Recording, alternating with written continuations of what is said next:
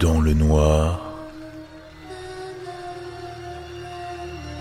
plongé dans l'horreur.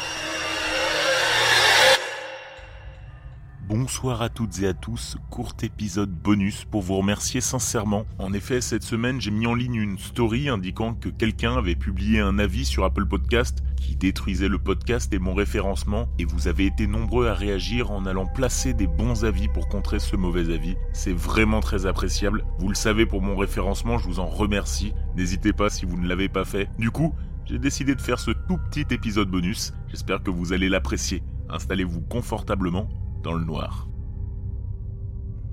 Je suis en couple avec ma petite amie Chloé depuis deux ans.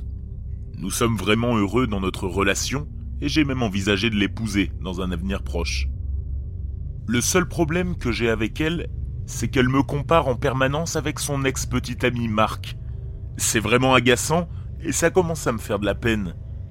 Si je fais quelque chose de mal, elle me fait toujours remarquer que Marc n'aurait pas fait cette erreur. Alors je sais qu'ils étaient des amoureux de jeunesse et qu'ils ont été ensemble pendant plus de dix ans. Mais je pense vraiment qu'elle doit arrêter de faire ça.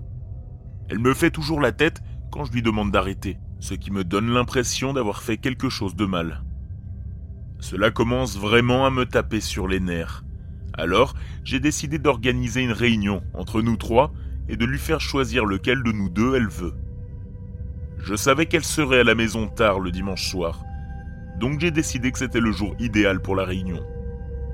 Marc et moi étions assis à la table de la cuisine quand elle est entrée. Je pouvais voir l'expression de choc sur son visage quand elle l'a vue. Elle s'est évanouie sur le sol et j'ai su qu'elle voulait Marc. J'ai décidé de rester à l'écart et de les laisser rester ensemble.